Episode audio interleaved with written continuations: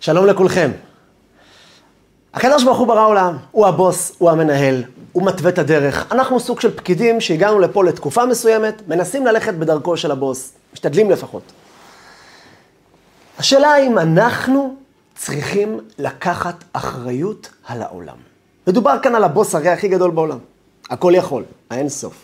הוא ברא עולם, לא משנה כרגע עולם השקר, יש פה מלא גסות, מלא דברים לא טובים, בנו, באחרים. האם אנחנו צריכים לקחת אחריות? לא על עצמנו, על עצמנו ודאי שכן. האם אנחנו צריכים לקחת אחריות על העולם עצמו, על אנשים אחרים?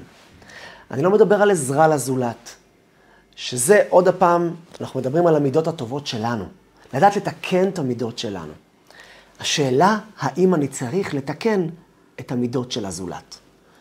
האם בכלל אני צריך להתנהל כסוג של בוס גם כן?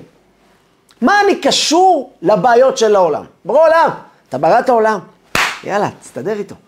איך אני קשור לכאן? זה נלמד השבוע, פרשת השבוע, עם כמה סיפורים מרתקים. אבל עם יסוד, יסוד החיים. שהכותרת הראשית שלה, השורה התחתונה שלה גם כן, היא כן. אחים יקרים, אנחנו צריכים לקחת אחריות על העולם. בורא עולם ברא עולם, והוא הפקיד אותה אצלנו. הוא לא שם אותנו רק כפועלים.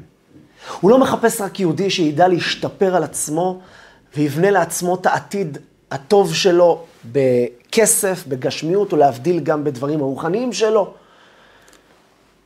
אתה צריך לקחת אחריות על מה שבראתי פה. אני בראתי, וכביכול הקדוש ברוך הוא זז אחורה. כביכול. והוא אומר לך, תתקן, תעשה אתה, תעזור לי לנהל את העולם הזה. נראה את זה בראי של הפרשה, ונתחיל ישר מהפסוק. אנחנו בפרשת כי תצא.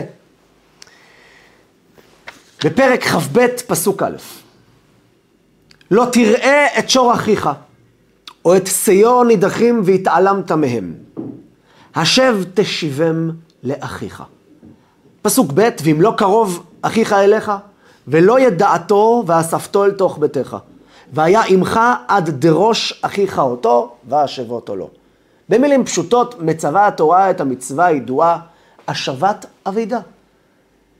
נאבד למישהו שור, שא, נזם, תכשיט, אופניים, לא משנה כרגע מה, אתה לא יכול להתעלם מזה.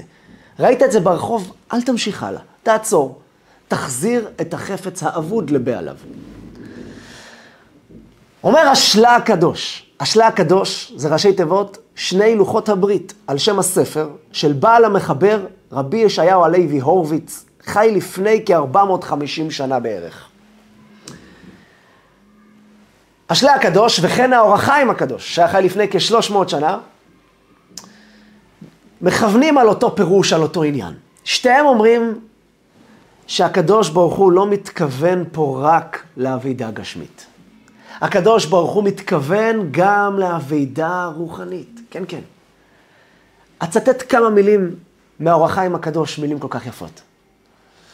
אומר האור החיים הקדוש, לא תראה את שור אחיך. מי זה? כמובן, זה גם... פרשה זו באה לרמוז בפרטות חיוב התוכחות שחייבים בני אל חי צדיקי עולם לעשות לעם השם. אתם צריכים לקחת אחריות על מה שבורא עולם ברא. ואותם ציווה השם, כי תראה את שור. מי זה? אלה בני אדם, שהם אנשים שלא תמיד מתנהגים הנפש האלוקית שלהם כמו שצריך. אלא הנפש הבעמית שלהם, היצרים, התאוות, טיפה יותר מובילים אותם. אחיך זה בורא עולם. זאת אומרת, את מי שאתה כל כך אוהב אותו. את השור של אחיך. את האדם שמתנהג כמו שור לפעמים. כמו יותר כמו בהמה מאשר כמו מלאך.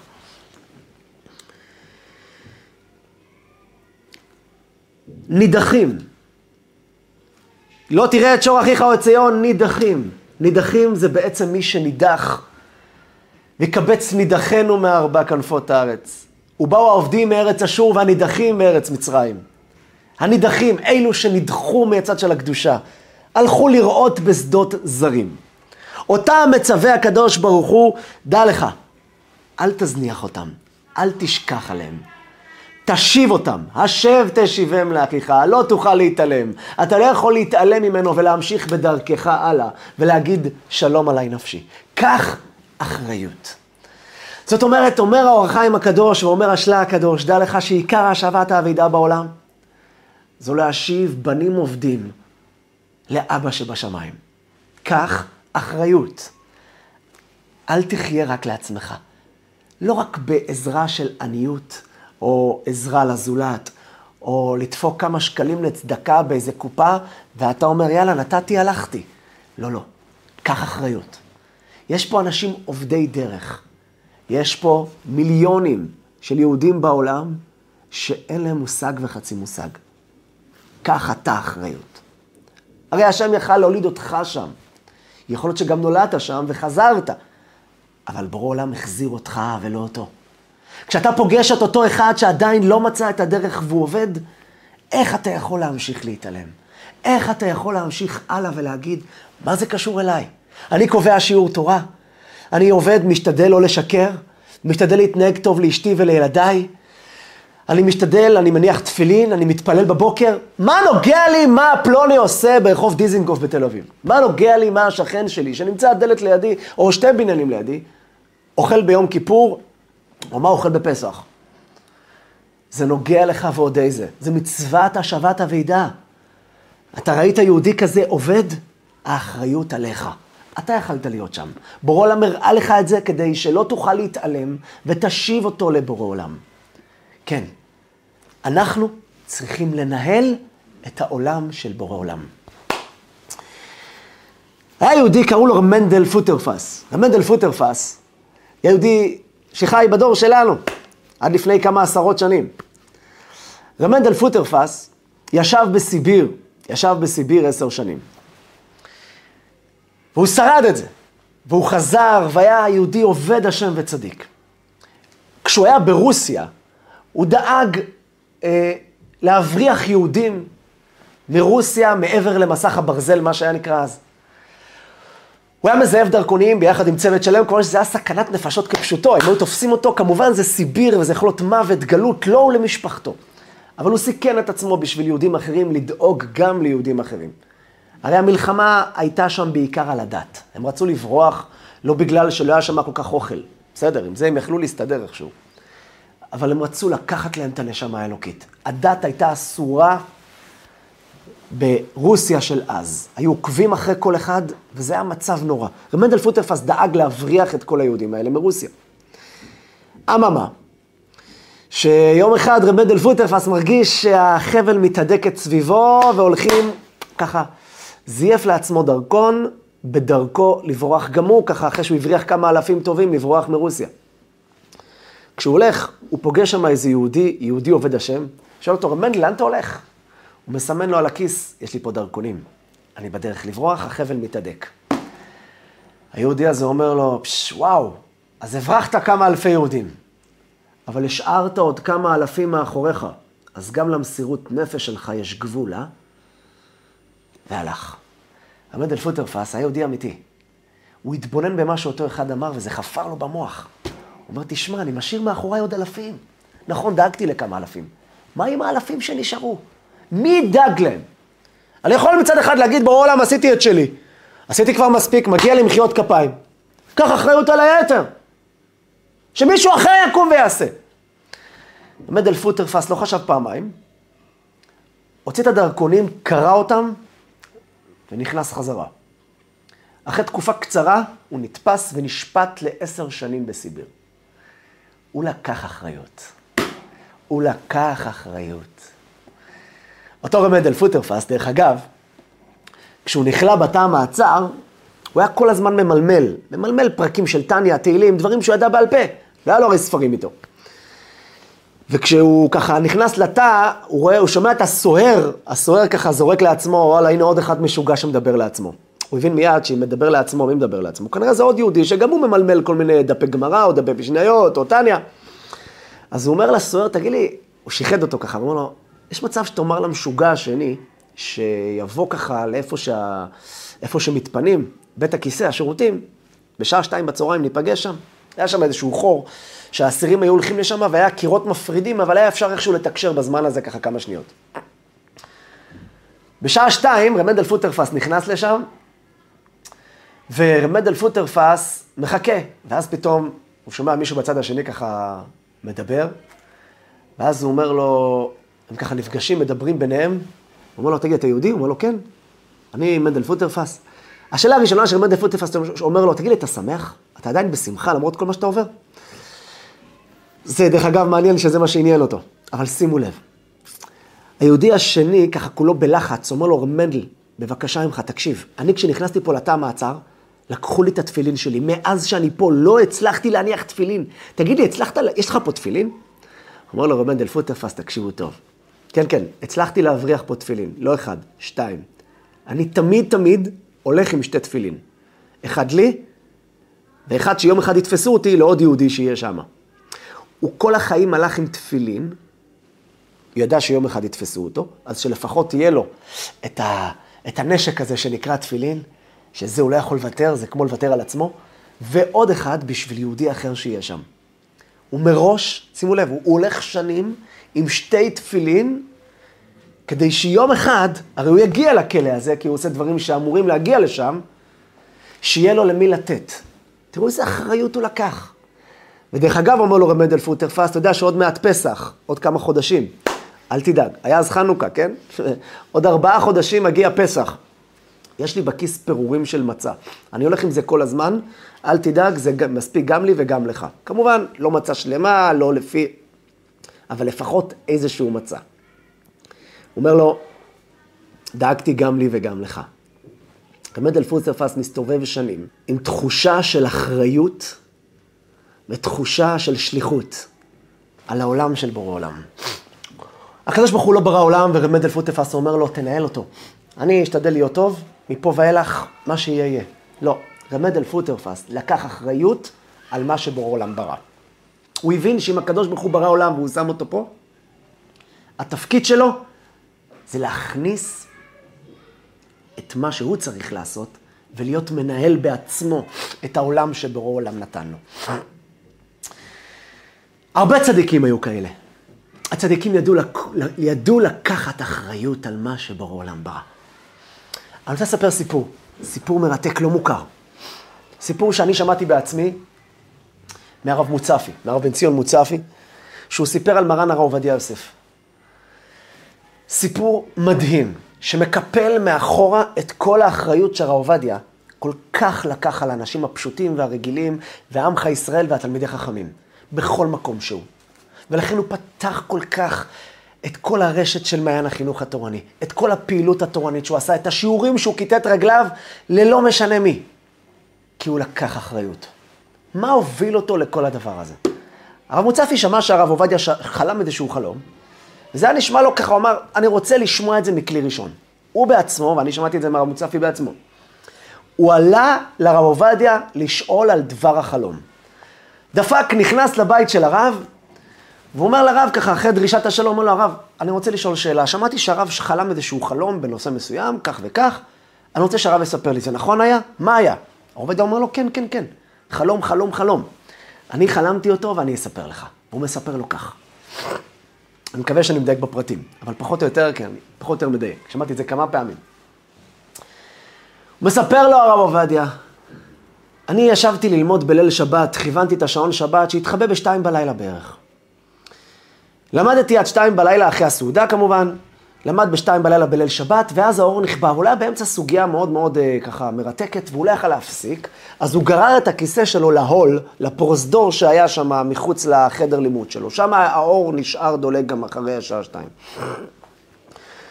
הוא גורר את הכיסא, המשיך ללמוד עוד קצת, סגר את הספר כשהוא גמר, הלך לישון באזור רבע לשלוש בלילה. הלך לישון, בשעה שלוש הוא מתעורר כולו ככה מזיע, בבעתה. הוא כבר לא יכל להמשיך לישון, הוא חלם איזשהו חלום שמאוד הרטיט אותו. וככה הוא נשאר עד הבוקר. בבוקר הוא אסף את כולם בסעודה והוא החליט לספר להם את הסיפור שהוא עדיין חי אותו, הרגיש שזה מוחשי ממש. בחלומו הוא רואה את עצמו עומד בכותל המערבי. הכותל המערבי פתוח כולו לרווחה עד הירדן. שקט ושלווה בכל העולם. כל היהודים, מיליונים, עומדים ברחבת הכותל, שכמובן פתוחה, כמו שאמרנו, עד הירדן, ושקט ואווירה מדהימה ונעימה מאוד בשטח.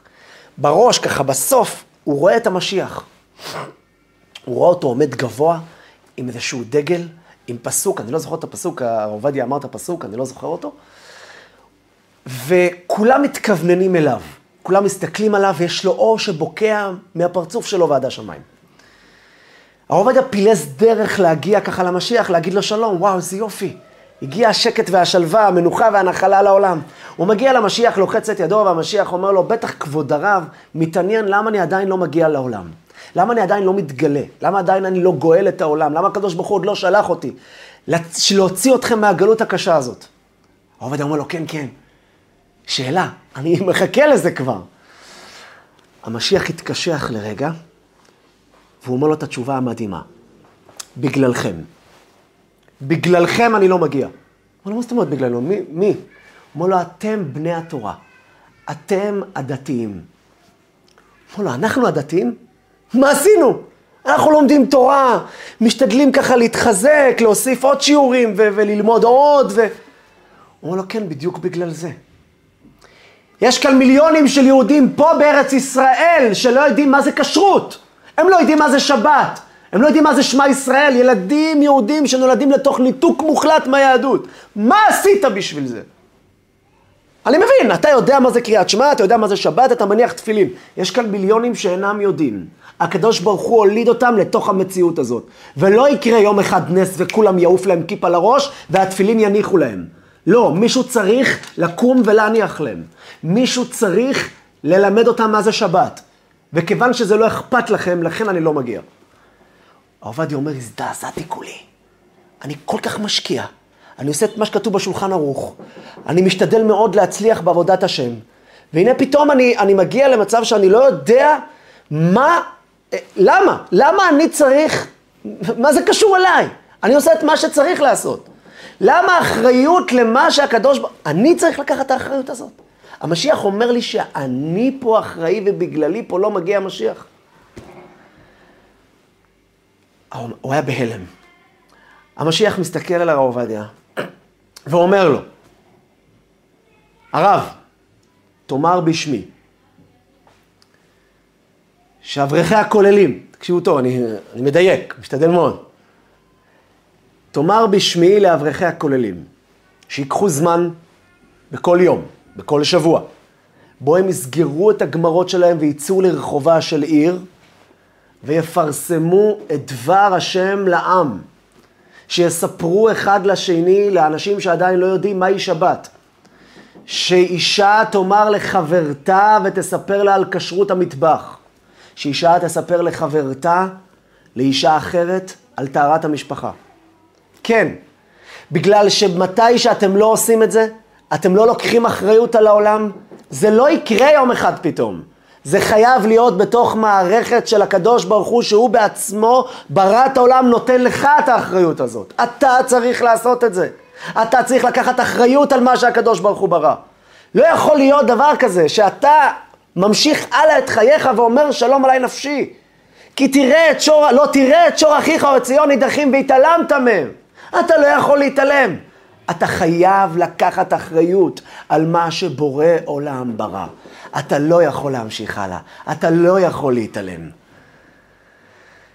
תאמר, אומר המשיח, לרב עובדיה, שיעשו את מה שאמרתי להם, ותאמר להם בשמי, שמתי שאני אתגלה, כל מי שייקח אחריות על יהודי אחר, ויעשה את זה, ויספר ליהודי אחר על שבת ועל כשרות, וינסה לקרב יהודים אחרים, ישמור קשר עם משפחות אחרות, כשאני אבוא, יהיה לו מדליה גדולה מאוד. אני אחלק לו מדליה. שמעתם טוב? אומר המשיח לרב עובדיה, אני אחלק לו את המדליה. הרב עובדיה נרעש ונדהם ממה שהוא שומע. הוא כל כך משקיע, הוא כל כך לומד, כל כך משתדל, כל החיים שלו הוא רץ לקראת השלמות של עצמו. הוא פתאום מספר לו המשיח, עם כל השלמות שלך, עם כל מה שאתה רץ, בגללכם אני לא מגיע. כי אתם לא יודעים לקחת אחריות על יהודים אחרים. אתם מתעלמים מהמיליונים שעדיין לא יודעים. יכלתם אתם להיוולד חלק מהמיליונים האלה, והם היו מתעלמים מכם. השם ברא אותך פה ואותם שם, כדי שאתה תיקח אותם אליך. הרב עובדיה שהוא קם הוא נרעש, הוא לא יכל להמשיך לישון, וזה הפריע לו מאוד. מיד אחרי החלום הזה, הרב עובדיה זה התבשל אצלו במוח, ואז הוא החליט לעשות את המהפכה. להרים את כל העם שבשדות. להרים את כל האנשים שעדיין לא שמעו ולא ידעו. ועשה מהפכה, את כל המהפכה שאנחנו רואים בבני התורה הספרדים, בכל העמך הפשוטים, היהודים הצדיקים, אלה שנמצאים בשדות, לקרב גם אותם לקדושה ולטהרה. המהפכה הזאת התחילה מאז. לקחת אחריות. קח אחריות על מה שבורא עולם נתן פה. הוא ברא עולם, אבל הוא הפקיד בידך להיות המנהל, להיות המנכ"ל. תנהל, תרים פרויקטים, תנסה להבין לאיפה אתה יכול לקדם את זה. הרבי מלובביץ' עשה את זה עשרות בשנים. מהיום הראשון שבו עלה על הנשיאות שלו להיות רבי, בי' שבט תשי"א, עד יום הפטירה ג' בתמוז תשנ"ד. לא היה יום אחד שהוא לקח חופש מאחריות על כל היהודים בעולם. תבינו, כל רב, כל מנהיג, החלום שלו, שהתלמידים שלו יהיו סביבו. כל אחד שפותח קהילה, מצטרפים עוד, מצטרפים עוד, גרים ליד הרב, אה, פותחים עוד בית הכנסת ועוד קהילה בסביבה, ולאט לאט נהיה אימפריה. הרבי מלובביץ', היחיד בעולם, לפחות שאני מכיר, שאת כל התלמידים שלו זרק ממנו. כל מי שנהיה תלמיד, כל מי שככה התקרב, אמר לו, אוקיי, הבנת? אתה יודע מה הדרך? קח את זה, סע לאונלולו, סע למרוקו, סע לעיראק, סע לכל קצוות תבל, לכל שכונה, לכל עיירה, לכל אה, עיר ומושב, כפר, בכל העולם כולו, תעשה את מה שלמדת פה. אל תהיה צמוד אליי. יום אחד הגיעו אליו קבוצה של אנשים, תלמידים, שהיו כל כך קרובים, הם היו בכל מיני מקומות בארצות הברית, מרוחק, מרוחקים מאיפשהו, ורצו להיות אצלו לחגים. כשהוא ראה אותם, אמר להם, מה אתם עושים פה? יש לכם אנשים שמחכים לכם בקהילות, מי יספר להם מה זה לולב, מה זה אתרוג, מה זה סוכה? לכו מפה, לכו לשם. אמרו לו, אבל הרב, הגענו, לא, לא היינו פה שנה, אנחנו רוצים... אמרו לו, אבל מה איתם? מה איתם? מי ידאג להם? הוא לקח אחריות על העולם, הרבי מלובביץ'. הוא לא נתן לקדוש ברוך הוא להסתדר לבד. הוא יכול להסתדר לבד, אבל הקדוש ברוך הוא רצה שאנחנו נסתדר. הוא רצה שאנחנו נסדר. הוא רצה שאנחנו ננהל. והרבי מלובביץ' לקח אחריות. אספר לכם סיפור שממחיש כמה הרבי מלובביץ' נתן לאחרים את התחושה שהם צריכים לקחת אחריות. ניצול שואה אחד מספר שהוא אה, נלקח לאושוויץ. ביחד עם אשתו ושמונת ילדיו. אשתו נרצחה ביחד עם שמונה ילדים, כולם נספו בשואה. הוא היה שבור ורצוץ, אנחנו לא צריכים לה... יותר מדי לתאר. דברים ששובר כל לב. והם, והוא עצמו ניצל. כמובן, כשהוא יצא מאושוויץ, הוא עבר לאמריקה, הוא החליט לש... לשבור כל קשר עם היהדות. היהדות שכל כך בגללה היטלר, יימח שמו, רדף אחרי כל ניצוץ, אחרי כל יהודי. הוא החליט שהוא בורח מזה. הוא לא שמר על שום קשר, ניתוק מוחלט. הוא התחתן עם יהודייה ובנה עסקים. ככה נכנס לעסקי הטקסטיל וכולו התפתח, עד שבאיזשהו שלב הוא גם כן קרס. כשהוא קרס, הוא לא ידע מה לעשות, היה שבור עוד פעם, פעם שנייה, כמובן לא דומה, אבל גם כן נשבר אחרי כל מה שהוא ניסה לבנות מחדש, עוד פעם קרס לתוך תאומות הייאוש. חבר טוב המליץ לו, תקשיב, סע לרבי מלובביץ', הרבה הולכים אליו, מקבלים, יש לו עצות טובות, הוא גם אדם חכם. אל תדאג, הוא לא... אל תדבר איתו על אה, יהדות, דבר איתו על עסקים, מה אתה עושה? יש לו גם כוח ברכה, תנסה. הוא היה שבור ורצוץ, הוא הלך לרבי מלובביץ'. כמובן, אדם חילוני גמור. נכנס לרבי מלובביץ', מתייעץ איתו על העסקים שלו. הרבי מלובביץ' נתן לו איזשהו עסק אה, מוצלח, אה, עצה מוצלחת. הוא אמר לו למכור חלק מהעסק שלו, עם הרווחים שהוא מכר את העסק, שנקלע לקשיים, ישתדל ככה עם הכסף הזה לנסות לעשות אקזיט, אה, אה, כלומר להתחיל לקום מחדש עם איזשהו משהו חדש, ככה עודד את רוחו. כשהוא גמר לקבל את העצה, הוא בא לצאת החוצה, הרב לובביץ' קורא לו, מחילה, אפשר רגע? הוא מגיע, אומר לו לובביץ', תראה, אתה שאלת אותי שאלה, עכשיו אני יכול לשאול אותך שאלה? הוא אומר לו, כן הרב. מה השאלה? הוא אומר לו, תראה, מה אתה עושה כדי להכיר ליהודים אחרים את הקדוש ברוך הוא, את בורא עולם? מה אתה עושה כדי לגלות לעוד יהודים על היהדות? הוא היה בהלם, מסתכל על הרב מבביץ', הוא, הוא מנותק לגמרי. הוא אומר לרב מבביץ', אני? מה אני עושה כדי לקרב יהודים ליהדות? כנראה הרב לא מבין. אני לא קשור בכלל ליהדות. ועוד לקרב? אני עצמי לא קשור לכלום. ואתה רוצה שאני עוד אקרב אחרים? על מה הרב מדבר בכלל? אולי אם הרב יבין את הסיפור החיים שלי, הרב יבין שאני לא קשור בכלל ליהדות.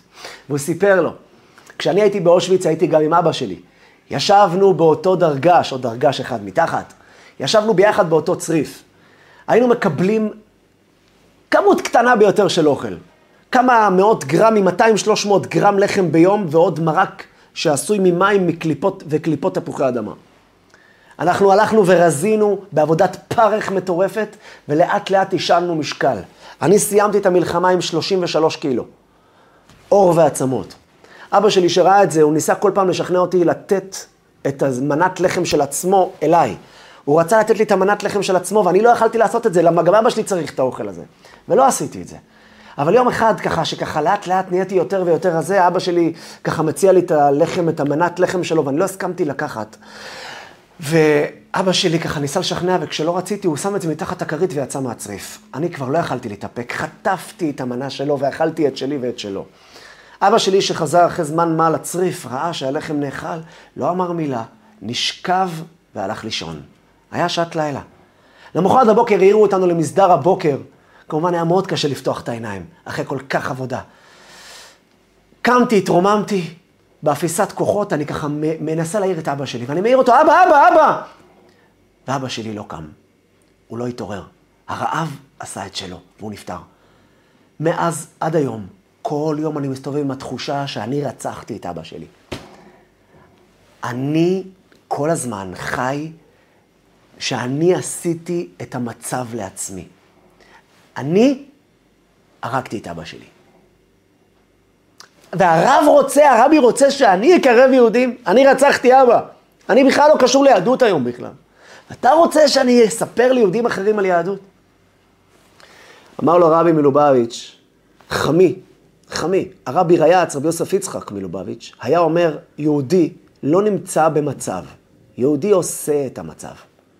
אתה לא נמצא במצב קשה, אתה עושה את המצב הקל או הקשה.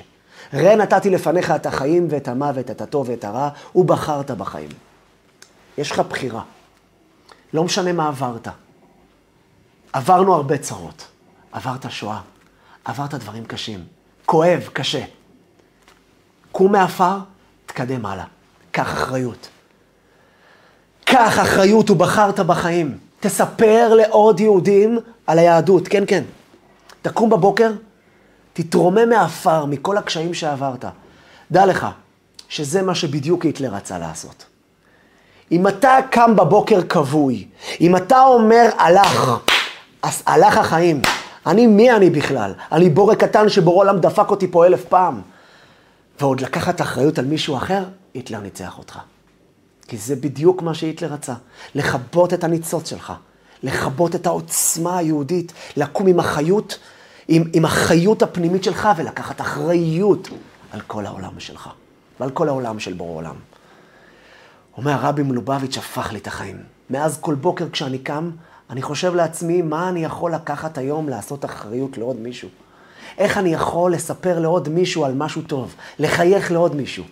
לקחת אחריות על הצער של השכן שלי? לקחת אחריות על התפילין של השכן שלי?